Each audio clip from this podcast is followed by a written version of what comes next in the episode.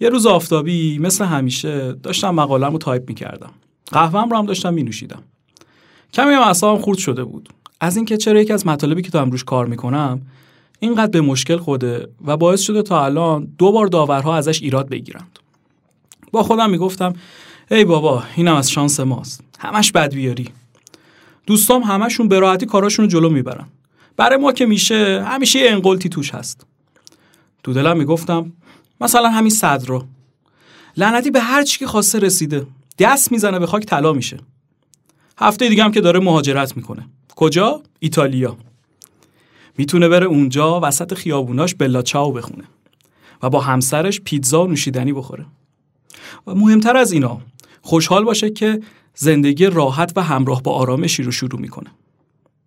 خوش به حال بچهشون. بچه ای که الان نیست ولی اونجا که به دنیا بیاد علاوه بر این که با پاسپورت ایتالیا پا به این دنیا گذاشته می‌تونه بازی فوتبال بین اینتر و آسمیلان یا همون دربی دلامادونینا رو از نزدیک تو ورزشگاه سن سیرو تماشا کنه. اون وقت من. حالا آیا مقالم accept بشه یا نشه؟ آیا بتونم full fund بگیرم یا نه؟ آیا اصلا پولش جور بشه بتونم برم خارج یا نه؟ هی بابا. یه دفعه موبایلم زنگ خورد. سارا بود. همسر صدرا. سلام سارا خوبی؟ سلام. نه تو آمبولانسم. داریم میریم بیمارستان قلب شریعتی. چی شده سارا؟ صدرا صدرا. صدرا چی شده؟ صدرا سکته کرده. این جمله رو داشت با حقحق و گریه شدید می‌گفت. بهش گفتم الان خودمو میرسونم. انشالله که چیزی نیست. سریع حاضر شدم تا خودمو برسونم بیمارستان. ترافیک لعنتی تهرانم که همیشه مانع اصلی برای رسیدن ها بود. حالا هر نوع رسیدنی. تاکسی گرفتم. دیدم نمی‌رسم. پیاده شدم موتور سوار شدم. چیزی نمونده بود تا مقصد. سارا دوباره زنگ زد. محسن صدرا تموم کرد. آی رفیق من باورم نمیشه. تو سالم بودی تو ورزشکار بودی تو خیلی تو همه چیز درجه یک بودی. چجوری ما رو تنها گذاشتی رفیق؟ چرا این بار دست به خاک زدی طلا نشد؟ اصلا من به جهنم. سارا بدون تو چیکار کنه؟ پدر و مادرت چی؟ بچه ای که قرار بود تو ایتالیا به دنیا بیاد و بره فوتبال رو از نزدیک ببینه چی؟ باید با تو خدافزی کنم. چقدر سخت. خیلی سخته. به ایتالیایی ازت خدافزی می‌کنم. بلا چاو رفیق.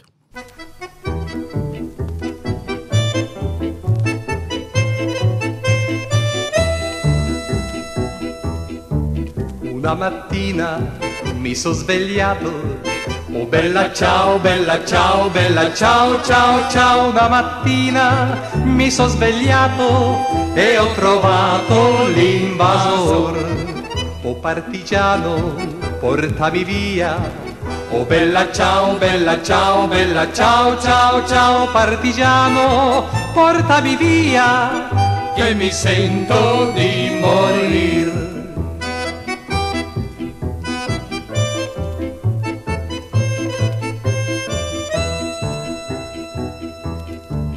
E se io muoio da partigiano, oh bella ciao, bella ciao, bella ciao, ciao, ciao, e se io muoio da partigiano, tu mi devi seppellir, mi seppellirai lassù in montagna.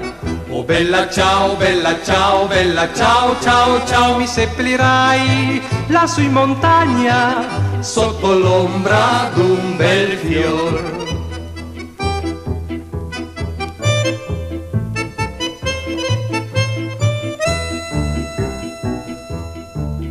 E la gente che passerà.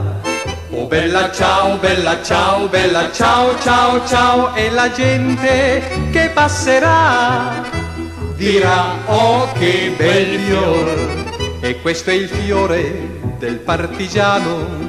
Oh bella ciao, bella ciao, bella ciao, ciao, ciao, e questo è il fiore del partigiano, morto per la libertà.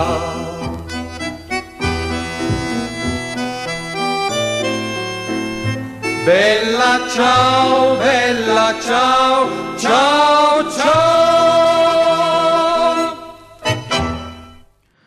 سلام من پارسا تاجیک هستم و شما شنونده اپیزود 16 همه پادکست پاتن هستید خوشحالم که یه بار دیگه فرصتی دست داد تا همراه شما باشیم و همچنین میزبان حس شنوایی شما خوشحالم که قسمت قبلی پاتن مورد توجه شما قرار گرفت. موضوع دوقلوهای همسان ولی ناهمسان. موضوع جالبی که شاید بشه گفت خیلی کم پیش میاد که یه دو قلو انقدر با همدیگه تفاوت داشته باشن از لحاظ فرهنگی و اخلاقیات و خلاصه دیدگاه های اجتماعی. و feedback های خیلی مثبتی از شما گرفتیم و امیدواریم که بازم بتونیم در آینده موضوعات جالب رو ضبط داشته باشیم و مهمانان این چنینی رو بازم بتونیم دعوت کنیم ازشون که در پادتن باشن. ممنون که به page ما سر می‌زنید و ممنون که برای اون پیام می‌ذارید. page ما ID ش هست پادتن dot podcast. پادتن با A نوشته میشه. و همچنان باز هم منتظر نظرات و پیشنهادات و انتقادات شما هستیم. اگه موافق باشیم بریم سراغ اپیزود امروز. اپیزود امروز موضوع محور هست. و قرار راجع به دنیای سلامت و درمان صحبت کنیم. طبیعتا موضوعی هستش که خیلی میشه در واقع صحبت های فراوانی داشت شاخه های خیلی مختلفی داره. ولی توی پادتن قرار اتفاقا عامتر راجبش صحبت کنیم و راجب موضوعات چالشی و موضوعات حال و آینده به خصوص صحبت داشته باشیم. چون فیلد حوزه سلامت خب میشه از گذشته و تاریخ اون صحبت کرد تا برسید به الان و آینده. ولی موضوعاتی هستش که گهگاهی با اینکه تخصصی هستن ولی در مهمونی ها در جمع ها حالا نظرات تخصصی یا غیر تخصصی راجع به اونها داده میشه. که این البته یه خودم عجیبه به خاطر اینکه گاهی اوقات مباحثی که مطرح میشه حالا اگه فرض بگیریم طرف تخصصی در اون نداره به یک باره تبدیل به یک چالشی میشه که به حال آدم شک می‌کنه گیج میشه که این در واقع پاسخ و این در واقع راه حلی که ارائه شده درسته یا غلط. مباحث خیلی زیادی هم هست مثل حوزه مثلا سرطان ها مثل حوزه پاندمی که گذروندیم مثلا همین بحث پاندمی خیلی چالش های فراوانی داشت که آیا ویروس دستساز بود آیا واکسنش که اومد یک برنامه جهانی در واقع توطعه بود. همه این بحث هست. اما طبیعتا اگه بخوایم به پاسخ درست راجع به این چالش ها برسیم و همچنین آشنایی بیشتری با سلامت جسم و روحمون داشته باشیم باید در واقع به سورس ها و در واقع منابعی رجوع کنیم که دقیق باشه و بتونیم پاسخ روشنی از اونا بگیریم. روی این حساب امروز میزبان دو عزیزی هستیم که در حوزه علوم آزمایشگاهی فعالیت می‌کنن و اطلاعات خیلی زیادی هم در رابطه با حوزه ها و شاخه های مختلف سلامت درما و پزشکی دارن. در خدمت یکی از دوستان خوبم از دوستان دبیرستانم که خیلی دقیق تحقیق می‌کنه راجع به موضوعات محمد رضا زبی هستم که در واقع ارشد علوم آزمایشگاهی هست. و در خدمت خانم دکتر لیدا خسروشاهی هستیم که پی اچ دی ایمونولوژی و در واقع همین شاخه علوم آزمایشگاهی هستن. و قراره که راجع به چند تا از موضوعات اصلی که دغدغه‌های ذهنی شده تو حوزه در واقع سلامت جسم و روح باهاشون گفتگو داشته باشیم. امیدوارم که خروجی این گفتگو و این قسمت براتون جالب باشه و یه سری از ابهاماتی که تو ذهنتون هست برطرف بشه. سلام خیلی خوش اومدید پادکست پاتن. ممنون میشم که یه معرفی از خودتون داشته باشید. سلام میگم خدمت همه شنوندگان پادکست خوب پاتن. خوشحالم که در خدمتتون هستم. لیدا خسروشاهی هم پی اچ ایمونولوژی و امیدوارم که بتونیم که توی این فرصت محدود اطلاعات خیلی خوبی رو براتون منتقل بکنیم و این اطلاعات توی زندگی شما کاربرد مفید و عملی داشته باشه براتون. ممنونم مرسی. سلام عرض می‌کنم. محمد زبی هستم ارشد ایمولوژی و امیدوارم که اطلاعات مفیدی رو برای مخاطبین عزیز پادتن ارائه بدم. خیلی ممنونم. مرسی که دعوت من رو پذیرفتین و امیدوارم که گفتگوی خیلی خوبی رو داشته باشیم. خب اگه موافقین با همین پاندمی شروع کنیم. یعنی این البته تو پرانتز بگم که خیلی از مباحث رو می‌شد بهش بپردازیم. مباحث خیلی زیادی هستن که چالش ها و دغدغه ذهنمون هستن. ولی حالا با توجه به وقت برنامه و سعی بر تمرکز بر موضوعات کلیدی به چند تا موضوع تا آخر این گفتگو می‌پردازیم. با پاندمی شروع کنیم چون یکی از چالش های اصلی بود. چون یکی از چالش بود که ما تو جمع های مهمونی های خانوادگی دوستانه راجبش بحث می‌شد. ابتدا با خود کرونا شروع کنیم بعد بریم سراغ واکسنش.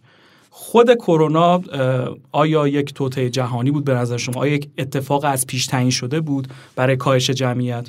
یا نه یک رویداد طبیعی بود که خب به هر حال نه خود ویروس کرونا ولی قبلا خب راجع به داستان اولین باری که فلج اطفال اومد اولین باری که وبا اومد اولین باری که طاعون اومد به هر حال تاریخچهش وجود داشته. آیا اینم یک رویداد طبیعی بود یا یک برنامه برای کاهش جمعیت بود؟ خب من اینجا می‌خوام با یه تاریخچه صحبت کنم و می‌خوام یه feedback ی بزنم به تکامل انسان و در واقع microbiota هایی که توی انسان وجود داره و عوامل مختلفی که باعث تکامل سیستم ایمنی ما شدن. ما باید یک background ی داشته باشیم که بعدا بتونیم بگیم که کرونا می‌تونه که یک توطئه جهانی باشه یا نه. اگر برگردیم به تکامل سیستم ایمنی باید این رو در نظر بگیریم که بدن انسان در مواجهه با عوامل میکروبی مختلف سیستم ایمنیش تکامل پیدا کرده و یک بخشی از این عوامل میکروبی تونستن که بدن ما وارد بدن ما بشن و در داخل مخاطات ما به خصوص مخاط دستگاه گوارش ما با ما دچار همزیستی بشن و ما به واسطه وجود این میکروب های غیر بیماریزا در بدنمون هستیم که سیستم ایمنیمون تکامل پیدا کرده و علاوه بر اون می‌تونیم که بر بر علیه پاسخ بر علیه میکروب های مختلف های موثری رو ایجاد بکنیم. اگر برگردیم به این داستان که پاندمی ها کی شروع شدن و چطور شد که انسان در سیر تکامل زندگی خودش با میکروب های مختلف و به خصوص میکروب های کشنده مثل آبله مثل وبا و خیلی از میکروب های دیگه که تا اون زندگی انسان رو به مخاطره انداختن مواجهه پیدا کردن باید برگردیم به این زمینه و به این داستان که بعد از اینکه سیستم های در واقع زندگی بشری داشتن پیشرفت می‌کردن و متعاقب انقلاب کشاورزی. که بشر یک جا ساکن شد و تعامل انسان ها با همدیگه خیلی بیشتر شد. فاصله بین آدم ها با همدیگه کمتر شد. این پاندمی ها شروع کردن به شیوع پیدا کردن. چون همونطوری که می‌دونید بسیاری از این بیماری ها بیماری های واگیردار هستن و به واسطه ارتباط خیلی نزدیک ما با همدیگه هستش که ما به این باکتری ها به این انگل ها به این ویروس ها مبتلا میشیم. پس اگر بخوایم به کرونا به این دیدگاه نگاه کنیم کرونا چیز جدیدی نیست. کرونا ویروس جدیدی نیست که انسان رو دچار پاندمی کنه. و ما همونطوری که گفتم در توی تکامل خودمون بارها با میکروب های مختلف دچار پاندمی شدیم. برگردیم به سابقه خود ویروس کرونا. ویروس کرونا هم ویروس جدیدی نبود. ویروس کرونا در سال 1964 بود که شناسایی شد زیر میکروسکوپ و یه خانم دانشمندی توی لندن زیر میکروسکوپ این ویروس رو مشاهده کرد که یک شکل تاجی شکل داره و اسم کرونا رو داد بهش. خب اون موقع ویروس کرونا بود. بوده. بارها ما همه ما دچار سرماخوردگی های مختلف با ویروس های خانواده کرونا شدیم و الان این سومین پاندمی بزرگی هستش که خانواده ویروس های کرونا که ما توی در واقع پزشکی بهش میگیم سارس کوو 2 انسان رو دچار در واقع آرزه و بیماری کرده. حالا چیزی که وجود داره و ما رو به مخاطره انداخت این بود که ما انتظار پاندمی وسیع نداشتیم از این ویروس و خب این پاندمی عواقب اجتماعی اقتصادی و پزشکی خیلی زیادی رو برای ما به بار آورد و ما خیلی در واقع به مخاطره افتاد زندگیمون. و خیلی از سیستم های داخل بدنمون توی افرادی که مبتلا شدن سیستم ایمنی هاشون سیستم عصبی هاشون و حتی سیستم قلبی عروقی افراد با این ویروس دچار آرزه شدن. اینکه واقعا این ویروس توطعه هست یا نیست اینکه واقعا از آزمایشگاه های چین این ویروس نفوذ پیدا کرده به بیرون و باعث پاندمی شده واقعا جای ابهام هستش. الان هیچ پاسخ دقیق و درستی وجود نداره که من به شما بگم که واقعا این ویروس ویروس آزمایشگاهی بوده من نفوذ کرده یا نه. نیاز به خیلی مطالعه هست. نمیشه خیلی دقیق و خیلی با قاطعیت تمام ادعا کرد که این ویروس آزمایشگاهی بوده و نمیشه این رو زیر سوال برد. از نظر پزشکی و از نظر ویرولوژی یا ویروس شناسی این امکان وجود داره که این ویروس وجود داشته باشه. ولی اینکه واقعا این ساخته دست بشر بوده و یا اینکه از آزمایشگاه نفوذ کرده جواب قطعی براش نداریم فعلا. ولی بیشتر فکر می‌کنید که به کدوم سمت هستش؟ ببینید از 19. نظر از نظر مطالعات ویرولوژی و ژنتیکی ژنوم ویروس کرونا شباهت بسیار بالایی با پاندمی هایی که قبلا وجود داشته و ما اونها رو ویروس مرس و سارسکوو یک نامگذاری می‌کنیم. خیلی شباهت به اونها داره. ویروس ها از نظر تکاملی خودشون دچار جهش میشن. یک ویروس وقتی داره تکثیر پیدا می‌کنه توی ژنوم خودش تغییراتی ایجاد میشه. این به شکل طبیعی در تکثیر همه ویروس ها وجود داره. و این تغییراتی که توی ژنوم اونها ایجاد میشه باعث ایجاد شکل‌های جدیدی از ویروس میشه و وقتی شکل جدیدی از ویروس ایجاد میشه بیماری جدیدی ایجاد میشه. پس این از نظر علم پزشکی و از نظر علم ویروس شناسی و ایمونولوژی داستان جدیدی نیست. ما این رو توی ویروس های مختلف و توی بیماری های مختلف داریم. از این لحاظ بله ویروس کرونا می‌تونه طبیعی باشه ولی از لحاظ اینکه این ویروس جهش هایی که توش ایجاد شده که در واقع قابلیت اتصالش رو به رسپتورها و گیرنده هایی که توی سیستم بدن ما وجود داره بیشتر کرده این رو واقعا من نمی‌تونم جواب بدم و گفتم که نیاز داره که خیلی بررسی ها صورت بگیره که به قطعیت بشه گفتش که داستان این ویروس چی هستش. بله خیلی هم عالی. آقای زبی اگه نکته این خواستین اضافه کنین خوشحال میشیم بشنویم راجع به موضوع. تا بعد من برم سراغ واکسنش چون کاملا دو تا بحث مجزا هستش. نکته آنچنانی نمی‌خوام اضافه کنم. خانم دکتر تقریبا خیلی جامع و کامل گفتن. فقط یک مسئله که هست سازمان جهانی بهداشت از سال 2005-2007 برای یک سری از پاندمی ها اصطلاح فیک Public Health International Concern رو به کار برد که از جمله اونها می‌تونیم به سارس یک از جمله اونها می‌تونیم به در واقع همین سارس دو اشاره کنیم. ما هفت تا در واقع فیک داریم که از سال 2005 تا به امروز شناسایی شدن. درسته. حالا یه ذره ساده ترش بخوایم بکنیم. می‌تونی توضیح بدی منظورت چیه از این سارس کووا اه، لزوما سارسکوف نیستن. ویروس های دیگه هم هستن. من جمله در واقع همون آنفلانزای خوکی که سال 2011 یا اگه اشتباه نکنم همون حدودا شیوع پیدا کرده بود. اینها در واقع یک نگرانی بین المللی هستند برای سلامت عمومی. در واقع کل سلامت عمومی رو مورد تحت تاثیر قرار میدن. دچار پاندمی میشه و خیلی از جنبه های زندگی رو دچار مشکل می‌کنه. به همین علت WHO اصطلاح فیک رو برای اینها به کار برده. PHIC در واقع نوشته میشه. خیلی عالی. بعد پاندمی اومد. خب حالا با کلی ماجرای جالب راجع به منشأش. اولین چیزی که شنیدیم سوپ خفاش سرو شده در چین بود. بعد دیگه همینجوری هی گفتن داره جهش پیدا می‌کنه. اوایل که اومد تو ایران گفتن تا تابستون تموم میشه هوا گرم بشه تموم میشه. بعد اتفاقا خیلی بیشتر شد. متاسفانه آدم های خیلی زیادی رو کشت. تا هزار نفر دو هزار نفر هم حتی در روز یا حتی بیشتر داشت. در کشور ما میکشت. متاسفانه خود به مسائل سیاسی واکسنش دیر وارد شد. ولی فاصله بین در واقع خود پاندمی تا داستان واکسن هم خیلی باز داستانهای زیادی وجود داشت. یعنی راهکارهایی که ارائه شد حالا راهکارهایی که داخل کشور ارائه شد و گاهی اوقات بعضیشون هم خندهدار بود هم گریهدار. یعنی از یه طرف تنز بود کمدی بود. از یه طرف هم خب غم انگیز بود. به خاطر اینکه خیلیا باز بودن که باور کنن این راهکارهایی که ارائه میشه. حالا این فاصله بین خود کرونا تا واکسن هم و راهکارهایی که ارائه شد رو می‌خوام نظر شما رو بدونم تا بعد بریم زمانی که واکسن وارد شد و نظرات عام رو اون موقع بهتون بگم. خب اگر بخوایم بحث واکسن کرونا رو شروع کنیم اولش من باید این رو بگم که یکی از پر افتخارترین در واقع دستاوردهای بشر و به خصوص علم پزشکی ساختن واکسن کرونا توی سالهای اخیر بود. همونطوری که شما می‌دونید تولید واکسن سالها زمان می‌بره.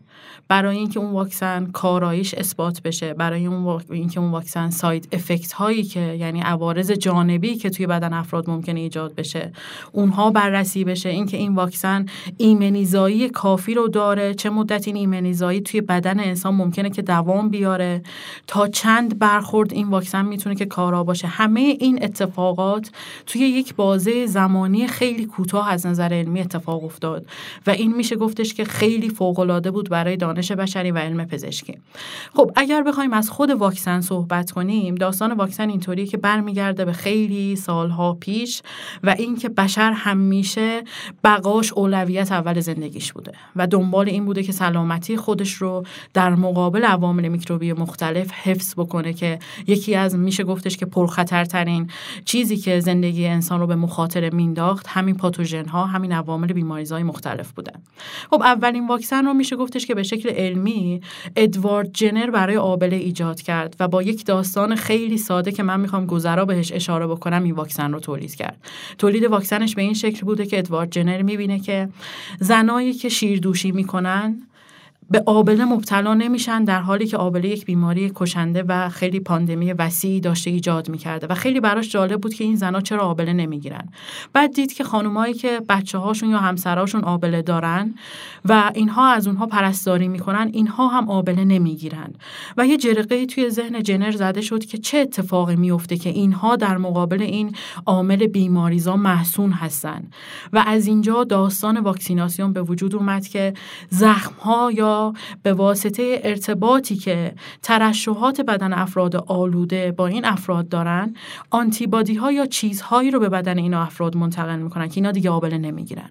خب مطالعات گسترده شد بعدها پاستور واکسن کوزاز رو پیشنهاد داد و تا الان ما انواع مختلف واکسن ها رو بر علیه عوامل عفونی مختلف تولید کردیم. پس با ما با واکسن خیلی دوست هستیم. واکسن خیلی رفیق ما هست. ما از کودکی از همون بد و تولدی که به دنیا میاییم کلی واکسن دریافت کردیم که اینها حفظ کردن بدن ما رو از ابتلا به عوامل عفونی مختلف و باعث شدن که بقای ما و طول عمر ما افزایش پیدا بکنه. در مورد واکسن کرونا خب بشر و دانش پزشکی با توجه به داده هایی که از قبل در مورد واکسن داشت مطالعات هیچ موقع متوقف نشده بود و جریان داشت تولید واکسن های مختلف. یک دانشی رو از قبل در مورد تولید واکسن داشت و وقتی که پاندمی کرونا به اون شکل وسیعش ایجاد شد و خب اول خیلی ناشناخته بود خیلی وحشت مختلف توی کشورهای مختلف در موردشون وجود داشت و با توجه به اینکه شما هم فرمودید ویروس های کرونا ویروس های سیزنال هستن یعنی ویروس های فصلی هستن. شما همیشه سرما نمی‌خورید. یک وقت های خاصی از سال شما مستعد ابتلا به سرماخوردگی هستید مثل اوایل پاییز مثل اوایل بهار که بدن و در واقع اون ویروس ها ارتباطشون با هم دیگه بیشتر میشه و این ابتلا بیشتر اتفاق میفته. بله وقتی کرونا اومد گفتن که ممکنه که فصلی باشه و وقتی تابستون میاد کرونا حذف خواهد شد. در صورتی که نه این اتفاق نیفتاد به خاطر اینکه این ویروس کرونا سیزنال نبود. و خب لزوم ایجاد واکسن رو با توجه به مرگ و میری که در افراد مستعد اتفاق میافتاد و من این رو هم باید اشاره کنم که مرگ و میر در همه افراد نبود. مرگ و میر در افرادی اتفاق افتاد که توی اونها نقایصی در سیستم ایمنی بدنشون وجود داشت. یعنی پاسخهایی که سیستم ایمنی بدنشون به عامل ویروسی ایجاد می‌کردن پاسخهای نرمالی نبود یا پاسخهای خیلی زیادی بود که التهاب خیلی بالایی ایجاد می‌کرد و افراد به واسطه اون التهاب بود که expire می‌شدن و از دست می‌رفتن و یا اینکه پاسخها خیلی ضعیف و ناکارآمد بودن. به گروه خونی هم ربط داشت؟ گروه خونی ها داستانشون در مقابل بیماری های مختلف متفاوته. ببینید ما توی ژنوم خودمون یک جایگاه هایی رو داریم که وجود این جایگاه ها می‌تونن ما رو مستعد ابتلا به برخی بیماری ها بکنن و یا اینکه ما رو در مقابل اون بیماری ها تر بکنن. این یک داستان خیلی مفصل هستش برمیگرده به پلیمورفیسم هایی که توی افراد مختلف وجود داره. و در واقع این بحث رو که مطرح کردید برمیگرده به اینکه پرسونال مدیسین به چه شکلی هستش. هر فردی بدنش در مقابل عوامل عفونی مختلف منحصر به فرده. یعنی پاسخی که بدن شما و بدن من در مقابل ویروس کرونا ایجاد می‌کنه پاسخ یکسانی نیست. چون شما ژنتیک متفاوتی دارید من ژنتیک متفاوتی دارم تغذیه هامون متفاوته محیطی که توش زندگی کردیم متفاوته و علاوه بر اون اپیژنتیکی که من و شما داریم با هم دیگه فرق می‌کنه. یعنی الان بحث میره به سمت اینکه تمام تفاوت های پاسخ های سیستم ایمنی در افراد مختلف فقط منوط بر پاسخ توی تفاوت های ژنتیکیشون نیست. پس نمیشه گفتش که گروه خونی A حالا میگن که مستعدتر او کمتره. این داستان ها در مورد جامعه فرق می‌کنه. ممکنه که توی ایران این اوکی باشه توی یه کشور دیگه مثل انگلستان. داستان یه چیز دیگه باشه به خاطر اینکه تغییرات اپیژنتیک اونها متفاوت تر از ما هستش. و علاوه بر اون ما توی سیستم ایمنی اینطوری میگیم که پاسخهایی که ایجاد میشن فقط به واسطه یک عامل نیستن. عوامل مختلف خیلی زیادی پاسخ سیستم ایمنی بدن یک فرد رو در مقابل عامل ویروسی می‌تونه تعیین کنه. و یه چیز مهم خیلی دیگه هم که من نباید اینجا نادیده بگیرم این هستش که ما با چه دوزی از ویروس آلوده میشیم؟ اگر که دوز آلودگی ویروس با هر ویروسی نه در مورد کرونا خیلی بالا باشه پاسخی که سیستم ایمنی ایجاد خواهد کرد یک پاسخ خیلی وسیع هستش و مخرب هست. این هستش که پاسخها خیلی باید مرتب باشن پاسخها خیلی باید تعریف شده باشن و برگردیم به اون سر صحبت اصلیمون که واکسن بود و واکسن همه اینها رو باید برای ما تعمین بکنه. اینکه یک پاسخ خوب ایجاد بکنه اینکه معصونیت طولانی مدت ایجاد بکنه و اینکه این واکسن ها توی بازه زمانی خیلی کوتاه و به شکل موثری تولید شدن. حالا متاسفم که این واکسن ها به موقع به کشور ما نرسیدن و ما متاسفانه هموطنان خیلی زیادی رو حتی از خانواده خانواده هر کدوممون ممکنه که عزیزانمون رو که به واسطه کهولت سن به واسطه بیماری های زمینه ای که داشتن از دست دادیم. ولی خوشبختانه خوشبختانه این رو من باید بگم که جامعه جهانی کمک کرد به این که این ویروس پاندمیش از بین بره و توی ماهای اخیر بود که سازمان WHO اعلام کرد که دیگه از وضعیت استرار بیماری کرونا در اومده و خب این به واسطه حضور واکسن بود. خیلی هم دقیقا همینطوره.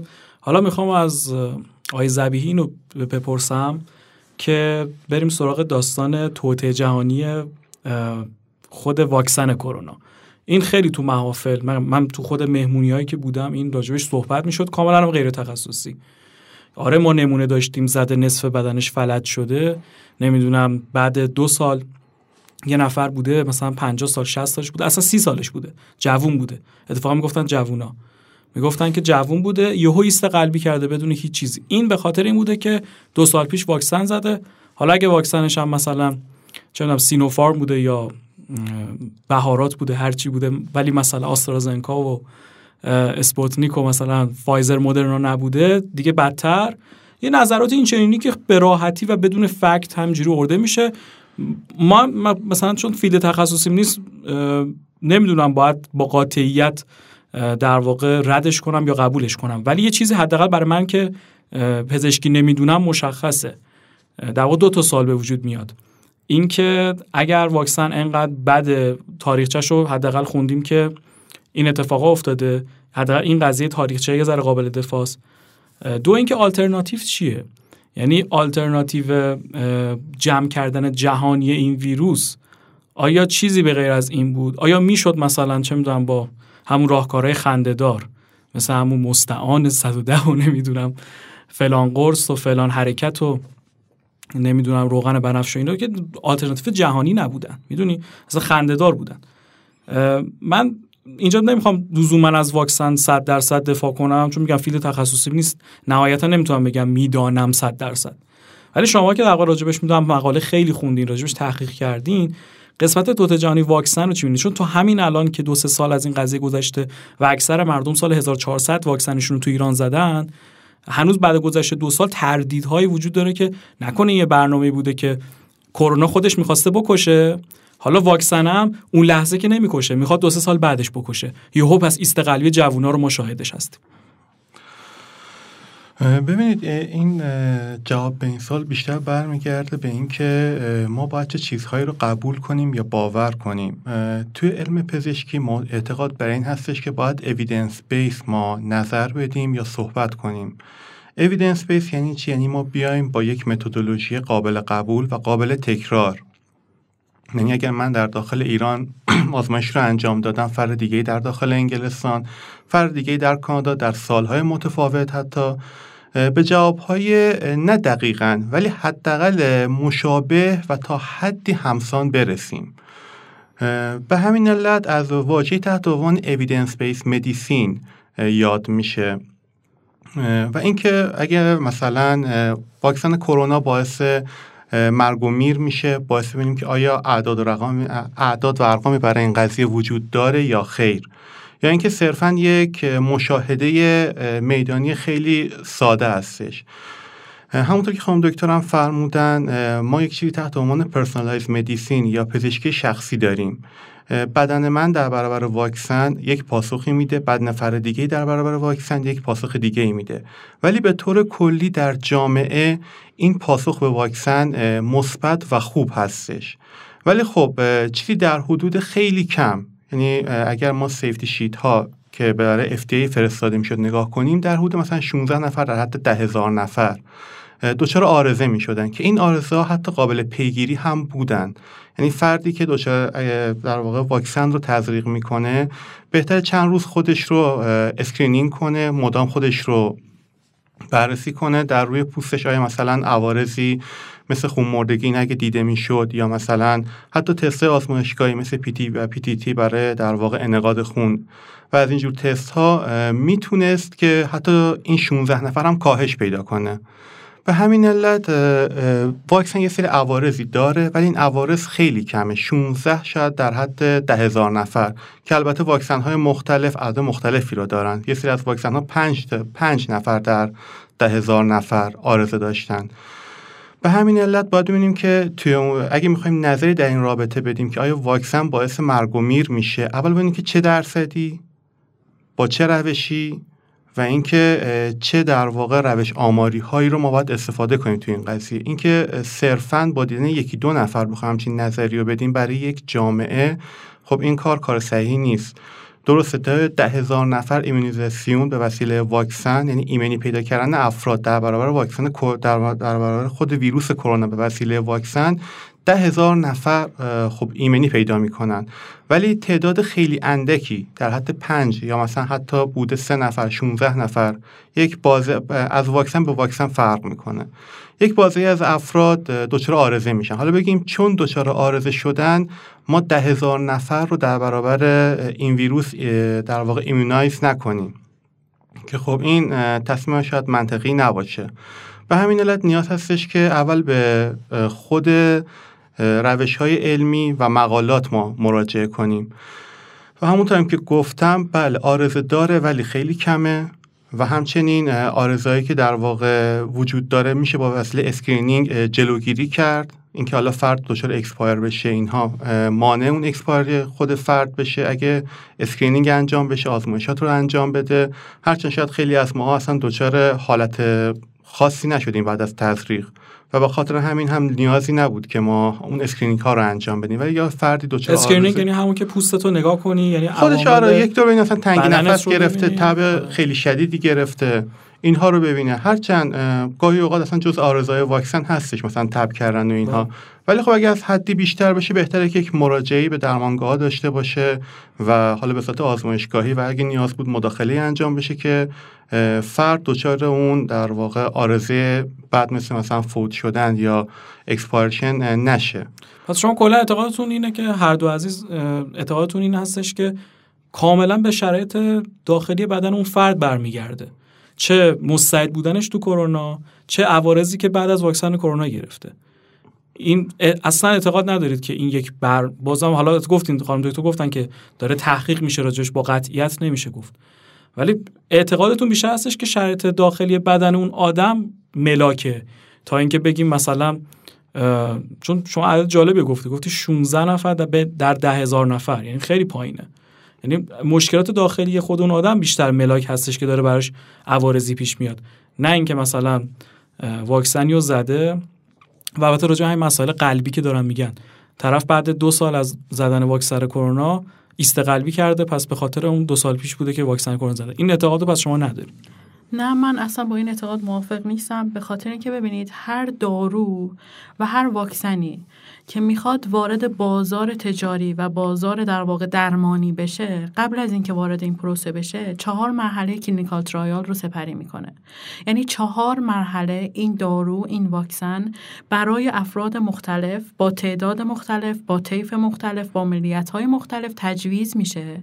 عوارض جانبی بررسی میشه و بعد وارد سبد دارویی میشه. در مورد اصلا قبل از اینکه وارد این مرحله بشه ما فاز clinical trial رو قبل از اینکه داشته باشیم ما فاز حیوانی رو داریم. ما باید animal study انجام بدیم. این داروها این واکسن ها توی حیوانات مختلف که اول معمولا از موش شروع میشه بعد روی شامپانزه و میمون هایی که قرابت نزدیک از نظر اون بیماری با انسان دارن امتحان میشه و بعد وارد فاز clinical trial میشه. همه این کارها انجام میشه. به خاطر اینکه عوارض جانبی کمتری انسانها رو تهدید بکنه. حالا یکی ممکنه که بله دچار بیماری قلبی بشه بعد از تزریق واکسن ولی نه دیگه دو سال بعدش. ممکنه که بعد از تزریق واکسن یه فردی به واسطه حالا بیماری های زمینه ای که داره مشکلات جانبی که داشته باشه دچار آرزه قلبی بشه که آقای زبی هم فرمودن 16 نفر در ده هزار نفر و بعضی موقع حتی از این تعداد خیلی کمتره. بسته به نوع واکسن بسته به اون پلتفرمی که واکسن تولید میشه. این تعداد ممکنه متغیر باشه. ولی خب همه شرکت ها سعی می‌کنن که کمترین عوارض جانبی رو بعد تزریق واکسن توی بیمارا ایجاد بکنن. و اینکه ببینید اون هدف و گینی که قرار از زدن واکسن به دست بیاد خیلی خیلی بیشتر هست از اون آرزه که ممکنه که توی بدن یکی دو نفر به وجود بیاد. یعنی الان ببینید ما خیلی راحت بدون ماسک خیلی راحت بدون هیچ گونه اون در واقع میشه گفت وحشتی که از تعامل با هم دیگه داشتیم داریم تعامل می‌کنیم میریم میاییم توی رفت و آمد هامون دیگه اون محدودیت ها رو نداریم. در صورتی که دو سال پیش واقعا اینطوری بود؟ شما دو سال پیش محدودیت تایم داشتیم توی رفت آمد هامون ماسک باید می‌زدیم. ارتباط خیلی نزدیکی حتی با پدر مادرهای خودمون با پدر بزرگ مادر بزرگهای خودمون به خاطر وحشت از این ویروس نداشتیم. ولی الان اینطوری نیست. این دستاورد واکسن هستش. حالا ممکنه که این واکسن به واسطه در واقع می‌تونم بگم که مشکلات شخصی که بعضی از افراد به واسطه سیستم های ایمنیشون در بدنشون دارن عوارضی هم داشته باشه که این قابل انکار نیستش. ولی واقعا دستاوردش خیلی بیشتر از اون عوارض بله خیلی عالی. خیلی کوتاه ممنون میشم. آخرین سال راجع واکسن هم ازتون بپرسم. خیلی تفاوت وجود داشت بین مثلا سینوفارم و آسترازنکا با فایزر و مدرنا و نمونای داخلی که خب موفقیت آمیز نبود به خط تولید نرسید و نمونای داخلی هم ضرر مالی خیلی زیادی زد و هم حالا به صورت خیلی اپیدمیک هم تزریق نشد. آیا تفاوت اینا خیلی زیاد بود که مثلا طرف می‌رفت ارمنستان که واکسن آمریکایی بزنه؟ ببینید واقعیت داستان این هستش که پلتفرمی که واکسن توی اون تولید میشه خیلی با هم متفاوت بود. اون چیزی که بیس واکسن سینوفارم بود باهارات بود یا واکسن هایی که توی ایران تولید می‌شدن کاملا از نظر پزشکی و از نظر تولید واکسن متفاوت از اون واکسن هایی بودن که آسترازنکا بود واکسن مدرنا بود و واکسن فایزر بود. چیزی که در مورد واکسن خیلی مهم هستش این هستش که آیا این واکسن معصونیت طولانی و مسئولیت واقعی بر علیه اون ویروس ایجاد می‌کنه یا نه. در دیتا هایی که ما داریم در مقالاتی که بررسی ها رو نشون میدن متاسفانه واکسن های ایرانی خیلی موفق نشدن که این مسئولیت رو القا بکنن و همونطوری که آقای زبی هم فرمودن ما توی پزشکی اویدنس بیس صحبت می‌کنیم. ما باید بریم و شواهد و قراین رو بررسی کنیم آمار داشته باشیم مقالات قابل استناد داشته باشیم که آیا این بررسی ها انجام شده روی طیف وسیع از افراد و آیا جواب هایی که گرفتیم جواب های قابل قبول بوده یا نه. خب در قیاس واکسن هایی که توی کشورهای خارجی تولید شدن به خصوص واکسن فایزر و مدرنا واکسن های خیلی موثرتر و کاراتری توی ایجاد پاسخ ایمنی قوی و پاسخ ایمنی با دوام داشتن که این دیگه واقعا قابل متاسفانه اکثر مردم ما این واکسن خوب رو نتونستن بزنن متاسفانه و ولی خب من این رو اضافه کنم که در همین حدی که درسته و همین حدی که بالاخره این واکسن برکت هم توی کشور ما تولید شد بالاخره از نظر من چیز بدی نبود. می‌تونه که در واقع دریچه ای رو باز کنه برای تولید واکسن های بیشتر ما در کشورمون خط تولید واکسن های زیادی رو داریم. امیدوارم که بتونیم این رو گسترش بدیم. امیدوارم که از در واقع تجربه تولید واکسن های مختلف استفاده بکنیم که توی پاندمی های مختلف و توی ویروس های مختلفی که حالا درست شکل پاندمی ندارن ولی کماکان وجود دارن. کماکان انسان رو زندگیش رو به مخاطره میندازن. توی اون واکسن ها بتونیم موفق باشیم و علاوه بر اون واکسن برکت خیلی کمک کرد به اینکه افراد بیشتری توی ایران واکسینه بشن به خاطر اینکه ما تعداد واکسنی که وارد کشورمون شده بود خیلی کم بود. و هرد ایمیونیتی یا ایمنی جمعی که ما انتظار داشتیم ایجاد بشه به واسطه همین واکسن ها ایجاد شد. آره کلامتون کاملا درسته ولی میگم کاش حالت انحصار و قضایای سیاسی دیگه این چیزا که با جون آدم سر کار داره پیدا نمی‌کرد. یه ذره تو مملکت ما حالت انحصار طلبی همه چیز پیدا می‌کنه. مثل مثلا همین کارخونه خودروسازیمون هی دقت کنین داستان برکت هم خیلی خود اون داستان بنیادش تاثیرگذار بود که به نام خودش ثبت کنه و حالا نمی‌خوام وارد این داستانا بشیم خیلی پیچیده است خیلی مفصله ولی در صورت غم بود. من اتفاقا چون تو رشته مدیریت هم ما یه کلاسی داشتیم که همینجوری مثل پاتن هر قسمتش راجع به یه موضوعی بود. بعد یه درس داریم به اسم سمینار که تو هر کلاسش راجع یک صنعت صحبت میشه.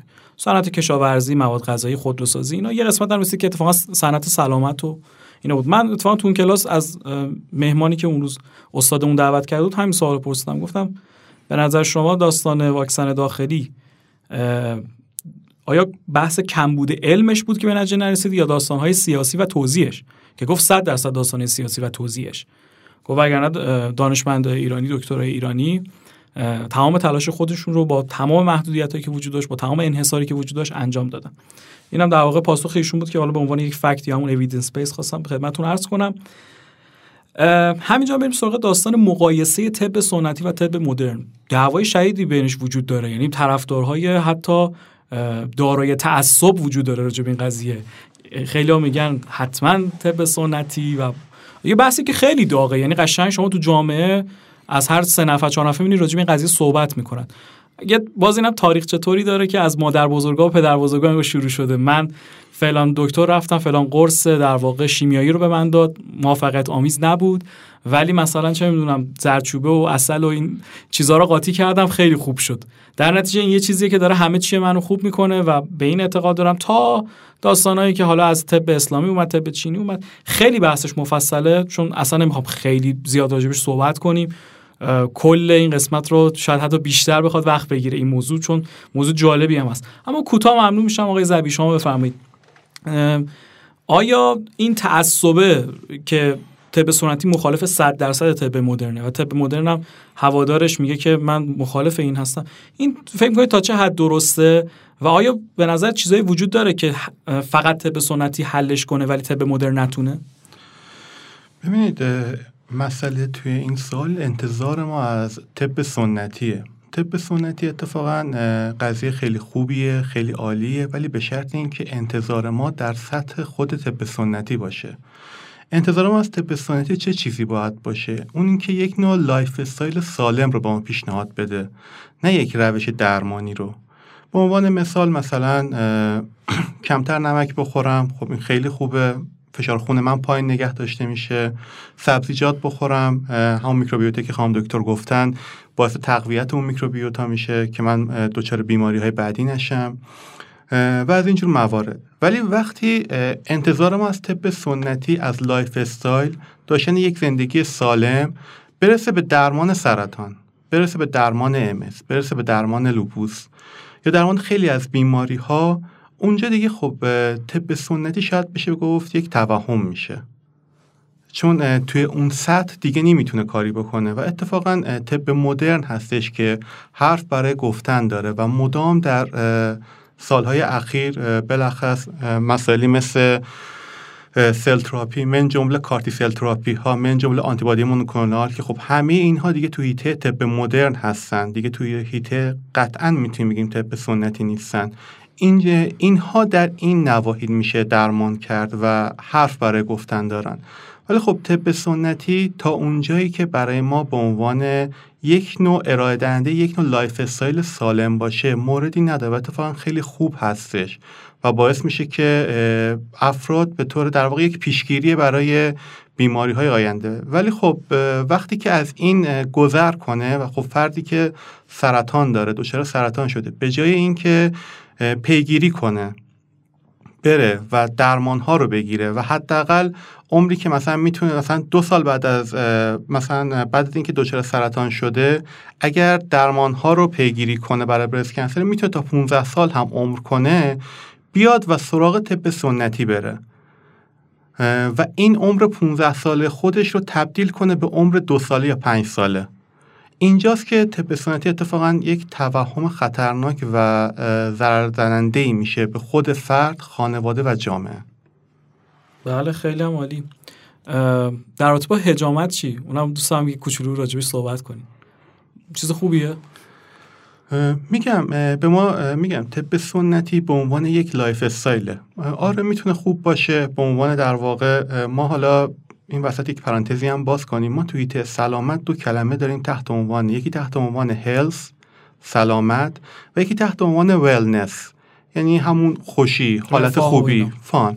آره. هجامت می‌تونه توی ولنس باشه و اتفاقا خیلی هم خوب باشه. می‌تونه یک در واقع راه توریستی باشه. خیلی از اینجور مسئله که مثلا اومده حالا توی کنار اسپاها که هستن من جمله همون آبگرم هایی که در داخل ایران هستش. به حالت ولنس که می‌رسه می‌تونه اونجا مثلا یک ماساژی هم ماساژ های تپ سنتی یا مثلا اعمال یداوی به اینها میگن.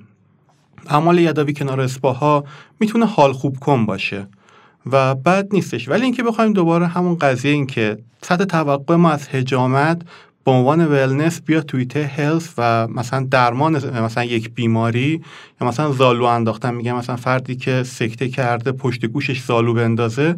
این فردی خب سکته کرده یا علائم سکته داره نشون میده. اگه سریعتر به اورژانس انتقال پیدا کنه می‌تونه خیلی سریعتر حالت بهبودی پیش پیدا کنه. عوارض کمتری می‌تونه داشته باشه چون سکته یا همون استروک معنی نرسیدن خون به بافتیه. اگه خون از یک حدی به بیشتر به بافت ها نرسه می‌تونه اون بافت رو دیگه غیر عمل کردی کنه. در واقع یک گلدن تایمیه. فردی که سکته کرده و علائم سکته رو نشون میده به اورژانس مراجعه کنه. حالا فکر کنید فرد به جای که به اورژانس مراجعه کنه بیاد پشت گوشش زالو بندازه. زالو انداختن به عنوان ولنس کار بدی نیست. ولی به عنوان درمان شاید خیلی زرزنده باشه این توهم. بسیار عالی. من خودم خیلی جواب خوبی ازت گرفتم. و کاملا فکر کنم مرز تفکیکش مشخص شد. به سنتی حالمون رو قرار خوب کنه و اتفاقا شاید جاهایی به یک مرزی برسه که اتفاقا حالا درمان هم بشود ولی لزوما درمان نیست. و این به نظرم جالب ترین پاسخی بود که از شما گرفتم. اگه موافق باشی بریم یه موسیقی بشنویم بعد به ادامه گفتگو می‌پردازیم.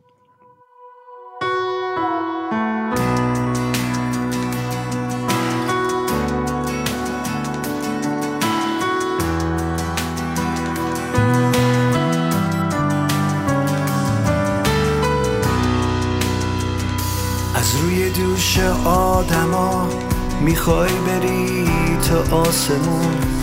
پله می‌بینی مردمو یا شاید هم یه نردبون برات مهمیست که به پات از بشری بریز خون. داری سواری می‌گیری از آدمای بی زبون. بدون چی بری بالا. فاصل از ما بگیری. یه وقت اگه لیز بخوری با درد بیشتر میمیری.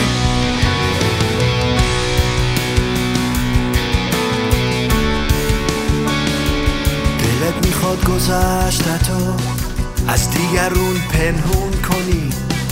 می‌خوای زخمای روح تو بری بالا درمون کنی.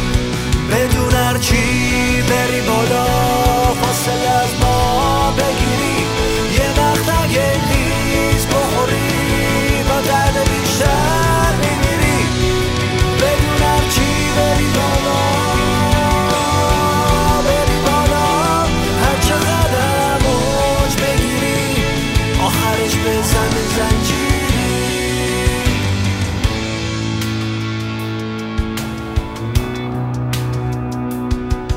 و آخرش تو هم مثل بقیه خاک میشی. حیف که دیگه از توی گور نمی‌تونی قد بکشی.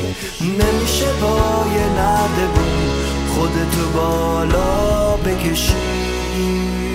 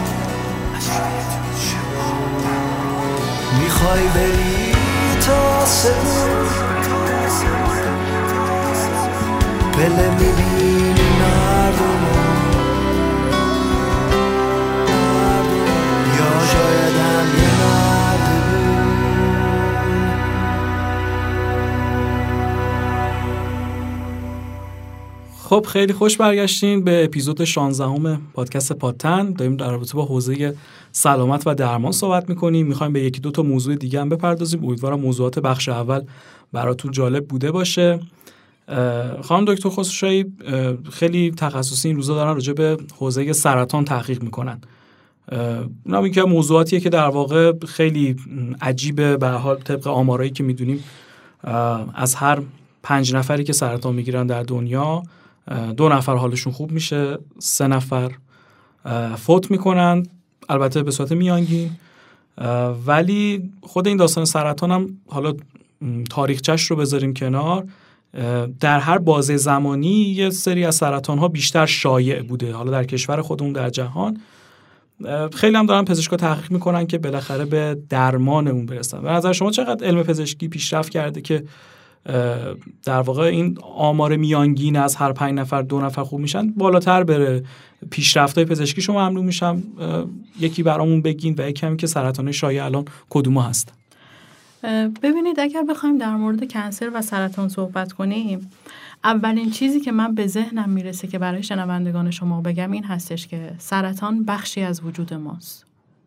و این خیلی چیز جالبیه که سرطان مثل عوامل عفونی نیست که من بگم عامل بیگانه وارد بدن ما شده و ما داریم تلاش می‌کنیم برای حذف اون عامل بیگانه.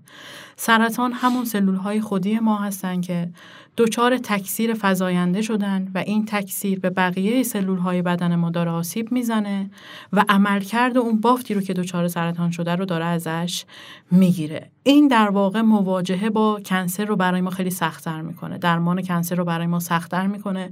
چون سیستم ایمنی ما سربازهاش رو و پاسخهاش رو معمولا بر علیه عوامل بیگانه ایجاد می‌کنه. و اینجا ما می‌خوایم که سیستم ایمنی رو مجبور کنیم که سلاح به دست بگیره و سلول های کنسری که بخشی از وجود خودش هست رو از بین ببره. پس در نتیجه درمان کنسر واقعا درمانی هستش که خیلی زمان می‌بره خیلی نیاز به ابزارهای خاص رو داره. اگر نگاه کنیم به تاریخچه درمان سرطان باید بگم که ما امروز در بهترین جای درمان کنسر هستیم از نظر علم پزشکی. در بهترین جایی هستیم نسبت به گذشته. البته که آینده امیدوارم خیلی اتفاقهای بهتر بیفته. ولی نسبت به گذشته ما lifestyle افرادی رو که مبتلا به cancer بودن رو خیلی بهبود دادیم. طول عمر اینها خیلی بهبود پیدا کردن. همونطوری که آقای ذبیحی اشاره کردن ما درمانهایی رو پیدا کردیم که cell base هستن بر اساس سلول هستن. حتی به اونجایی رسیدیم که از بدن خود فرد مبتلا به cancer سلول بگیریم. این سلول ها رو مجهز بکنیم به سلاحایی که می‌تونن که سلول کنسری رو به طور اختصاصی از بین ببرن. چون همونطوری که می‌دونید در درمان کنسر ما یه مشکل خیلی بزرگ داریم. اینکه سلول های طبیعی بدن ما هم به همراه اون سلول های کنسری ممکن از بین برن.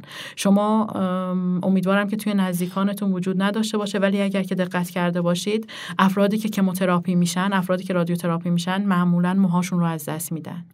دچار ضایعات پوستی میشن. علتش این هستش که وقتی سلول کنسری رو ما می‌خوایم از بین ببریم سلول هایی که مدام دچار تکثیر میشن تو بدن ما این سلول ها هم از بین میره. یکی از بزرگترین عوارضی که شیمی درمانی ایجاد می‌کنه این هستش که سلول های مغز و استخوان ما از بین میرن.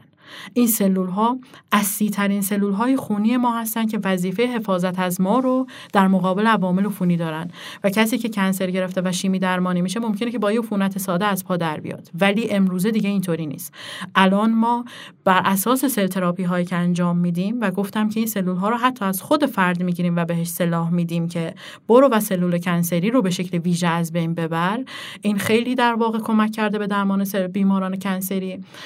در بین زنان الان شایع ترین کنسری که وجود داره برس کنسر یا سرطان پستان هستش که الان خوشبختانه می‌تونم بهتون بگم که اگر که قبلا در فردی بیماری سرطان پستان پیش رونده یا متاستاتیک شناسایی می‌شد طول عمر خیلی کوتاهی داشت اون فرد الان با درمان هایی که انجام میدن تونستن که طول عمر افراد رو تا 15 سال بعد شناسایی cancer افزایش بدن و این خیلی دستاورد بزرگی هستش. و علاوه بر این توی این 15 سال دیگه فرد مدام با cancer درگیر نیست.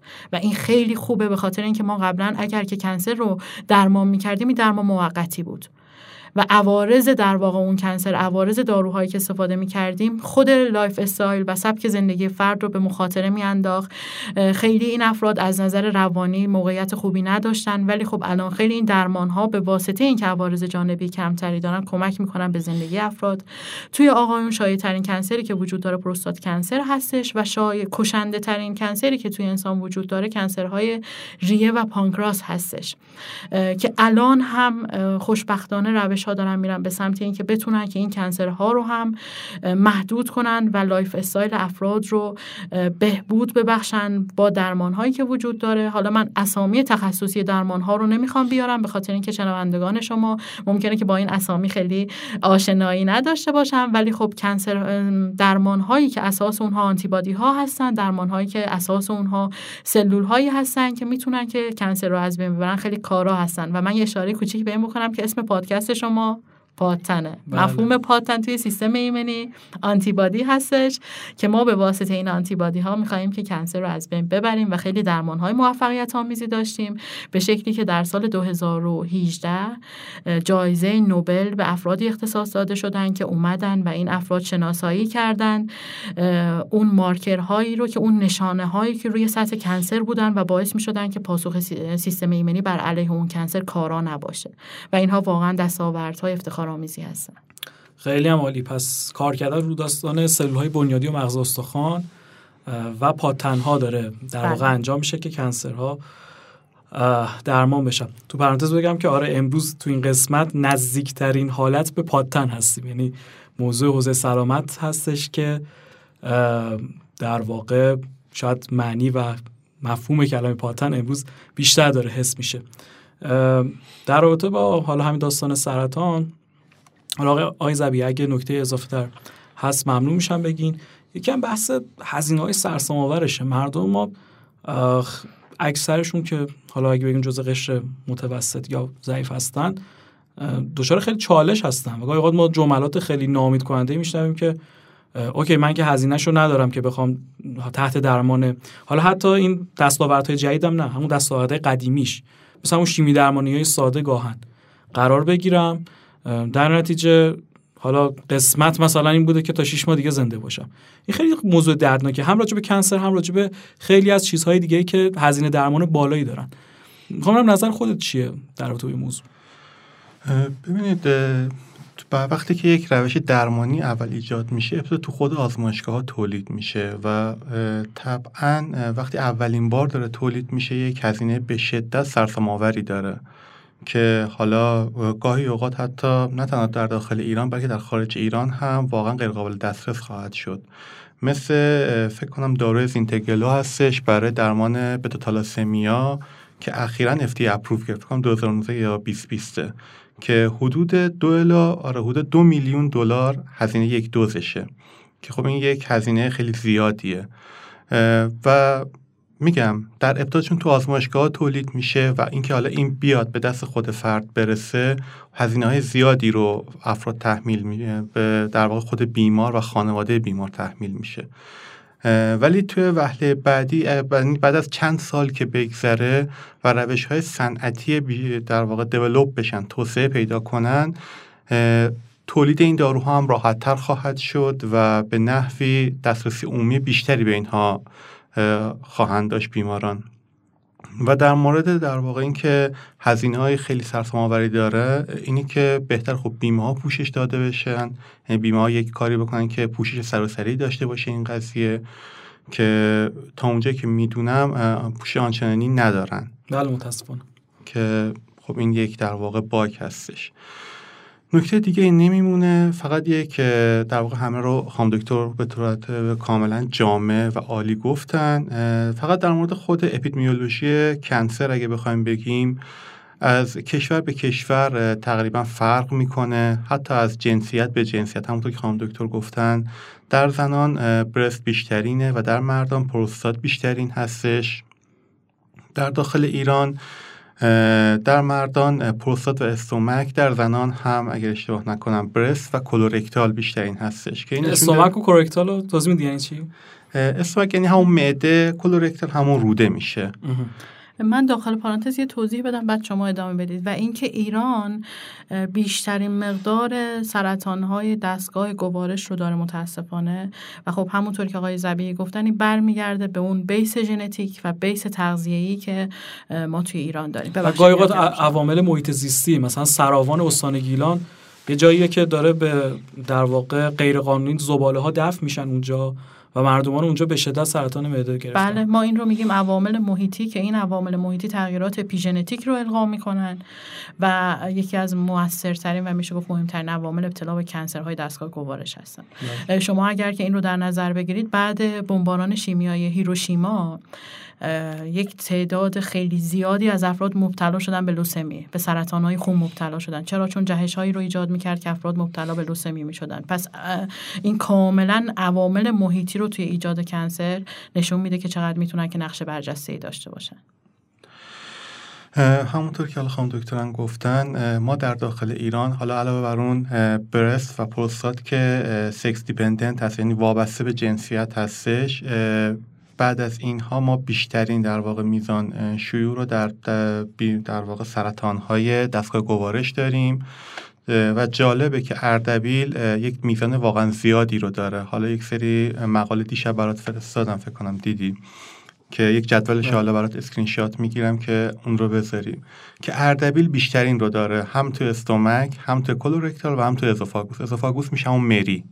همونجا که در واقع ما غذا رو که می‌خوریم و وقتی که میجویم از دهان تا معده رو یک لوله باریکی وصل می‌کنه تحت عنوان مری همون esophagus که این نشون دهنده اینه که عادتهای غذایی که حالا تو ایران هستش بهتر یک مقدار تعدیل بشه و بهتر بشه.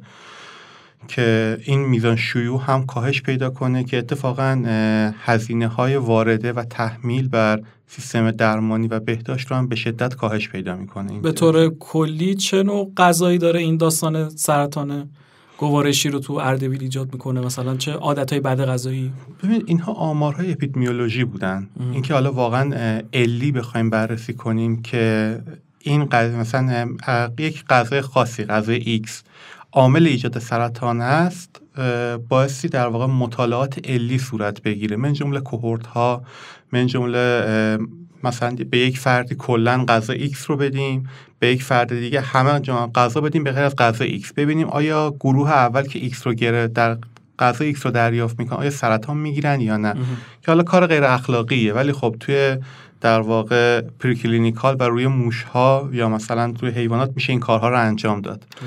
و نیاز هستش که مطالعات علی صورت بگیره. ولی خب حالا توی پرانتز بخوام بگم یک مطالعه علی که تو این حیطه انجام گرفته خوردن چای داغ هستش که فکر کنم جناب دکتر ملک زاده از cohort گلستان یکی از معروف ترین cohort های ایران هستش. معروفه به Persian cohort golden cohort و یا کوهورت گلستان که از سال 84 تا به امروز ادامه داره این کوهورت که میگه افرادی که در واقع چای داغ داغ می‌خورن 60 درصد بیشتر دچار همین سرطان ها میشن. سرطان فکر کنم مریو و هنجره گفته بودن. درسته.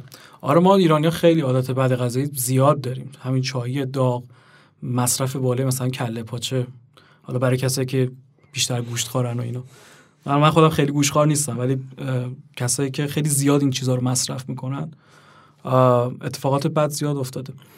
فارغ از اینکه حالا اووردوز کردن یا خود لیپ در واقع میزان لیپید رفته بالا و همه این داستان ها خب دو تا موضوع دیگه هم می‌خوایم بررسی کنیم. ممنوش هم خیلی کوتاه چون داریم به آخر برنامه نزدیک میشیم. یکی هم در کنار سرطان که همیشه چالش بوده بیماری ایدز هم هست. یعنی خیلی داره روش تحقیق میشه راجع به درمانش و اصلا خود بیماری ایدز که خب حالا شایع ترین روش ها یا خون آلوده است یا بیماری مقاربتیه. نظرتون کلا در رابطه با امروز و آینده ایدز چیه؟ خب در مورد ایدز داستان کلا متفاوت تر از سرطان هستش. ایدز یک بیماری هستش که قابل پیشگیری هستش. و علاوه بر اون ما مسیر پاتوژنز بیماری ایدز رو کاملا بلدیم. می‌دونیم که چه ویروسی عامل مسببش هست. می‌دونیم که چه تغییری در سیستم ایمنی اتفاق میفته که فرد بعد از در واقع ابتلا به اچ می‌رسه به مرحله ایدز. چون همونطوری که مستحضرید تمام افرادی که آلوده به ویروس اچ هستن به مرحله ایدز نرسیدن. مرحله ایدز مرحله هستش که تعداد در واقع تعداد خاصی از سلول های سیستم ایمنی ما که ما به اونها میگیم سلول های TCD4 چهار مثبت به تعداد کمتر از 200 عدد در میلیمتر مکعب خون برسه. و وقتی که این اتفاق میفته بیماری ایدز ایجاد شده که فرد مبتلا مستعد ابتلا به های مختلف هستش هایی هستش که ما به شکل طبیعی در بدنمون با اون عفونت ها دچار بیماری نمیشیم. سیستم ایمنی بدن ما اونقدر قوی هستش که می‌تونه که های مختلف رو از بین ببره ولی توی این افرادی که مبتلا به ایدز شدن تعداد سلول های ایمنی ما اونقدر کاهش پیدا کردن که عفونت هایی که در حالت عادی بیماریزا نبودن هم می‌تونن این افراد رو از پا در بیارن. در مورد ایدز خوشبختانه خیلی مطالعات زیادی صورت گرفته.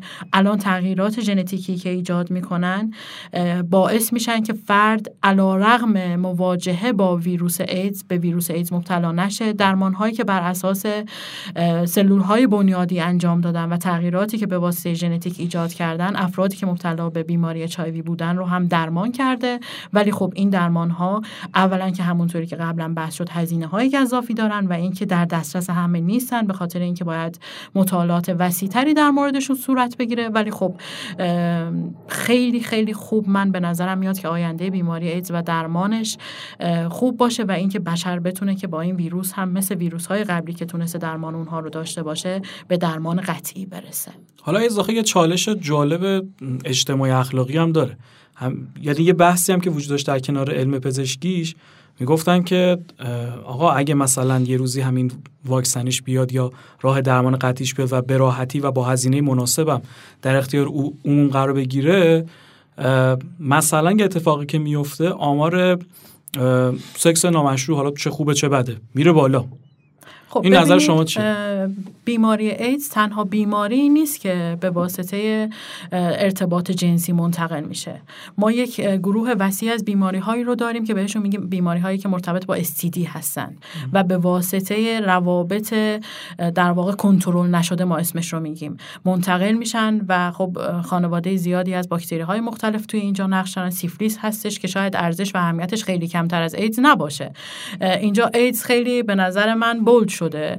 به واسطه اینکه می‌تونست که کشنده باشه توی افراد مختلف و به خصوص توی افرادی که نقص سیستم ایمنی رو دارن. ولی این هیچ موقع از بین نمی‌بره اون در واقع مخاطراتی رو که فردی که روابط نامشروع فردی رو که روابط متعدد با افراد متعدد داره. پاپیلوما ویروس یکی از ویروس هایی هستش که مسبب کنسر هستش توی خانم ها و متاسفانه به شکل خیلی وسیعی در حال گسترش واکسن گارداسیلی که بر, بر علیه این ویروس پاپیلوما تولید شده توی کشور ما متاسفانه برای همه افراد تزریق نمیشه. با هزینه باید تزریق بشه جزء برنامه واکسیناسیون کشوریمون توی جوانان نیست. و من توصیه می‌کنم که حتما افراد توی سن 18 سالگی این واکسن رو دریافت کنن. متاسفانه این چیز چیزها در سایه ایدز خیلی ضعیف واقع شدن و باید بهشون پرداخته بشه. papillomavirus یکی از ویروس هایی هستش که عامل مسبب سرطان endocervix هستش و به شکل خیلی زیادی الان داره شیوع پیدا می‌کنه به خصوص تو کشور ما. بله خیلی عالی. و آخرین سوالی هم که دارم از آقای ذبیحی می‌پرسم. داستان هوش مصنوعی داره خیلی جولون میده. bold شدن در واقع هم خود ای آی چت جی بی تی و همه این داستان ها و میگن خیلی شغل آدما دارن ربات میشن یعنی آدما کلا دارن میرن کنار ربات ها دارن میان. و در آینده خیلی نزدیک مثلا تا ده سال دیگه مثلا یه شغلی مثل دندان پزشکی کلا دیگه هست میشه چون یک دستگاهی هست که AI آورده و می‌تونه با توجه به اینکه data ی فوق العاده بالایی رو می‌گیره و دریافت می‌کنه به جای که مثلا یک دندان پزشک یک نفر رو روش نیم ساعت 45 دقیقه یک ساعت وقت بذاره اون در واقع رباتی که حالا اومده تو حوزه مثلا دندان پزشکی حالا یا هر حوزه دیگه می‌تونه هزار نفر رو درمان کنه. پس در نتیجه این از این بابت خوبه. ولی از یه طرف داره کلی آدم رو بیکار می‌کنه و عملا این علم هایی که اینقدر سخت به دست میان و خلاصه ما همه می‌دونیم که کنکور تجربی خیلی به خاطر پزشکی میرن و این همه زحمت می‌کشن و اینا کاملا تحت در واقع شعا قرار میده. می‌خوام ببینم آینده هوش مصنوعی رو تو علم پزشکی به چه صورت می‌بینی؟ ببینید همونطور که خودت هم گفتی هوش مصنوعی حالا به صورت خیلی وسیعی وارد تمامی حوزه ها شده. نه تنها پزشکی بلکه توی هیته مثلا کاتینگ تول هستش توی هیته کامپیوتر هستش توی هیته ساختمانسازی هستش. تو تمامی هیته اگه توجه کرده باشیم حتی خود هیته در واقع مدیریت یا هیته صنایع هم هستش. این هوش مصنوعی. هوش مصنوعی در اصل یک ابزاره. چیزی بیشتر از یک ابزار نیستش. حالا یک موقعی به عنوان مثال ما می‌خواستیم یک سوراخی روی دیوار ایجاد کنیم با چکش و میخ این کارو می‌کردیم. یه مدت گذشت خب دریل اومد. ما با دریل خیلی راحت می‌تونیم روی دیوار سوراخ ایجاد کنیم. الان دیگه کمتر کسی سراغ میخ و چکش میره. خیلی راحت با دریل سوراخ می‌کنه و کارش راه میندازه. یک ابزاره.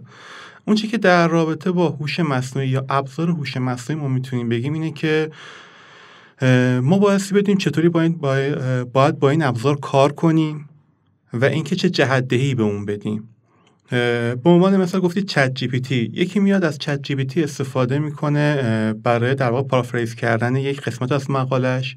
یکی میاد از ChatGPT استفاده می‌کنه برای deduction یا یک استنتاج کردن از یک مسئله ای یکی هم حالا میاد به عنوان به قول معروف مسخره بازی یه سری سوالات خندهداری از ChatGPT می‌پرسه به صورت fun. اونچه که اینجا مطرح هستش نحوه استفاده من از ابزار AI هستش. AI لزوما خیلی به قول معروف خطرناک بد یا خیلی در واقع dark نیستش. کارهای ما رو همونطور که خودت هم گفتی خیلی راحت تر می‌کنه. اگه یک دندون پزشک بیاد توی مثلا نیم ساعت یک ساعت کار یک نفر راه بندازه یک ماشین ای آی بیاد که توی همون نیم ساعت یک ساعت کار مثلا پنجاه نفر راه بندازه. ما هممون می‌دونیم که الان بخوایم بریم یک نوبت دندون پزشکی بگیریم خیلی طول می‌کشه ما مجبوریم زمان زیادی رو با دندون درد بگذرونیم. یعنی از یک سمت دیگه قضیه هم نگاه کنیم. اتفاقا برای بیمار هم خیلی خوب میشه. راحت میره کارش انجام میده. مثلا من امروز صبح دندون درد گرفتم برای شب یک نوبت مثلا دندون پزشکی می‌گیرم که AI توش هستش میرم و اون کار رو انجام میده. ولی آیا دیگه کلا دندون پزشکی محو میشه؟ خیر. چون AI بالاخره یک ابزاره یک فردی باید باشه بالا سر اون که supervise کنه که اون رو راهنمایی کنه که چه کارهایی بکنه چه کارهایی نکنه. اصلا دندونی که درست کرده آیا به خوبی درست کرده یا نه؟ و اینکه حالا به همچین سطحی رسیدن هم خودش خیلی زمان می‌بره و نیاز هستش که یک عالم مطالعات دیگه روش صورت بگیره. حالا از استفاده های ای آی اگه بخوایم بگیم در پزشکی امروز اگه بخوایم در واقع نام ببریم توی هیته در واقع تصویربرداری پزشکی به شدت استفاده میشه پیدا کردن ضایعات از روی همین تصاویر. توی هیته در واقع خود تحقیقات علوم پزشکی علوم پایه‌ای که حالا ما داریم هستیم داریم می‌خونیم بحث مربوط به NGS یا در واقع توالیابی های نسل جدید به شدت مطرح هستش. آی رو اونها پیدا کردن مولکول های مهم در یک بیماری. و از اینجور مسائل که آی تقریبا امروزه هم به شدت داره استفاده میشه. ولی اینکه حالا زیاد شاید ملموس نباشه. و در آینده انشالله خیلی ملموستر خیلی بهتر و اینکه روند زندگی ما رو بهتر می‌کنه. حالا اینکه بگیم یک شغل قرار نابود بشه آی دیگه نیاد شاید همون توجیه هستش که مثلا یک کارخونه تعطیل نشه که یک سری افراد مثلا با وجود اینکه جنس بدی میدن در بیکار نشن. درست. من می‌خوام صحبت های آقای زبیر رو تر کنم. یکم پیش صحبت کردیم در مورد هزینه های گذاف درمان ها داروهایی که توی کنسر استفاده میشه داروهایی که توی بیماری های اوتومیون استفاده میشه و داروهایی که بر اساس پادتن ها هستن داروهای خیلی گرون قیمتی هستن. این درمان ها واقعا خیلی هزینه برن. چرا؟ چون پروسه تولید اینها پروسه تحقیقاتی که روی اینها انجام میشه خیلی پروسه هزینه بری هستش. ولی شما با هوش مصنوعی می‌تونید که تمام این مراحل رو در مدت زمان زمان خیلی کوتاه و با هزینه خیلی کمتری انجام بدید. ما از هر پنج هزار دارویی که شروع می‌کنیم به شناساییشون به تولیدشون از هر پنج هزار تا دارو پنج تا دارو می‌رسه به فازهای clinical trial و از هر پنج تا این داروها یه دونش می‌رسه به سبد دارویی توی دنیا.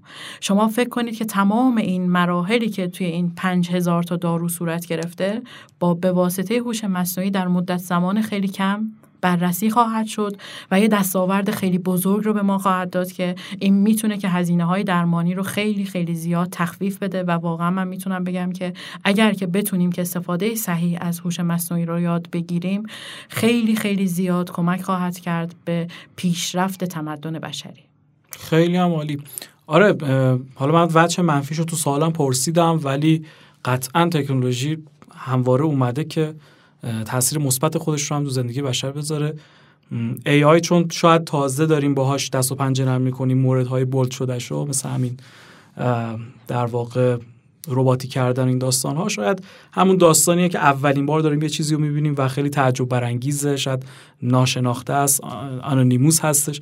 خاطر همین شاید فعلا نشده که باهاش یک برخورد منطقی داشت ولی در آینده مشخصه که چه تو این حوزه و چه تو صنایع دیگه می‌تونه خیلی به بشریت کمک کنه. خیلی ممنون که تشریف آوردین. خیلی گفتگو خوبی بود. من که لذت بردم. امیدوارم مخاطبانم دوست داشته باشن. و اینکه اگه حرف پایانی سخن پایانی هست بفهمید من بر همه آرزوی سلامتی می‌کنم. امیدوارم که از بودن با ما لذت برده باشن. خیلی ممنون. امیدوارم که اطلاعاتی که دریافت شد اطلاعات مفیدی باشه براتون و اینکه همواره سلامت باشید و موفق. خیلی ممنونم از شما. مرسی که دعوت منو پذیرفتین و ممنون از شما مخاطبان خوب پادتن که این اپیزود رو شنیدید. راه های شنیدن این اپیزود و سایر اپیزودهای پادتن کانال Castbox ما هست که با search فارسی پادکست پادتن در اونجا می‌تونید کانال ما رو پیدا کنید و این 16 قسمت رو بشنوید. همچنین لینکی که در bio page هستش گلی که یک پارچه هستش که می‌تونید از طریق app های دیگه ما رو بشنوید. مثل Google Podcast، Apple Podcast، Radio Public، Pocket، Spotify. و خود Castbox هم اونجا هست.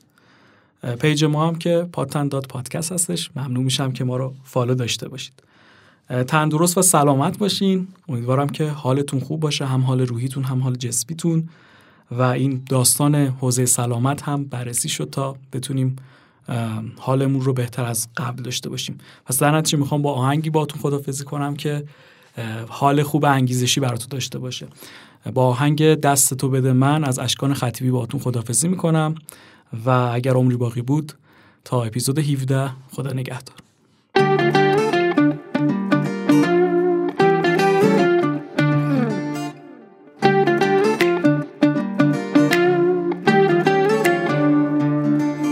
طول روز تو دل شب. قدم به قدم با حال بد یا حال خوب رو به شمال و جنوب. با پای لخت رو زمین سفت. دندونم به هم چفت با مشت گره کرده. می‌کنم غم رو خفت. می‌دونی؟ گرده را رسید. تک به تک بالا چید. ولی باز بردر آوردم نوبت منم رسید. حالا که پرواز مال منه آواز مال منه.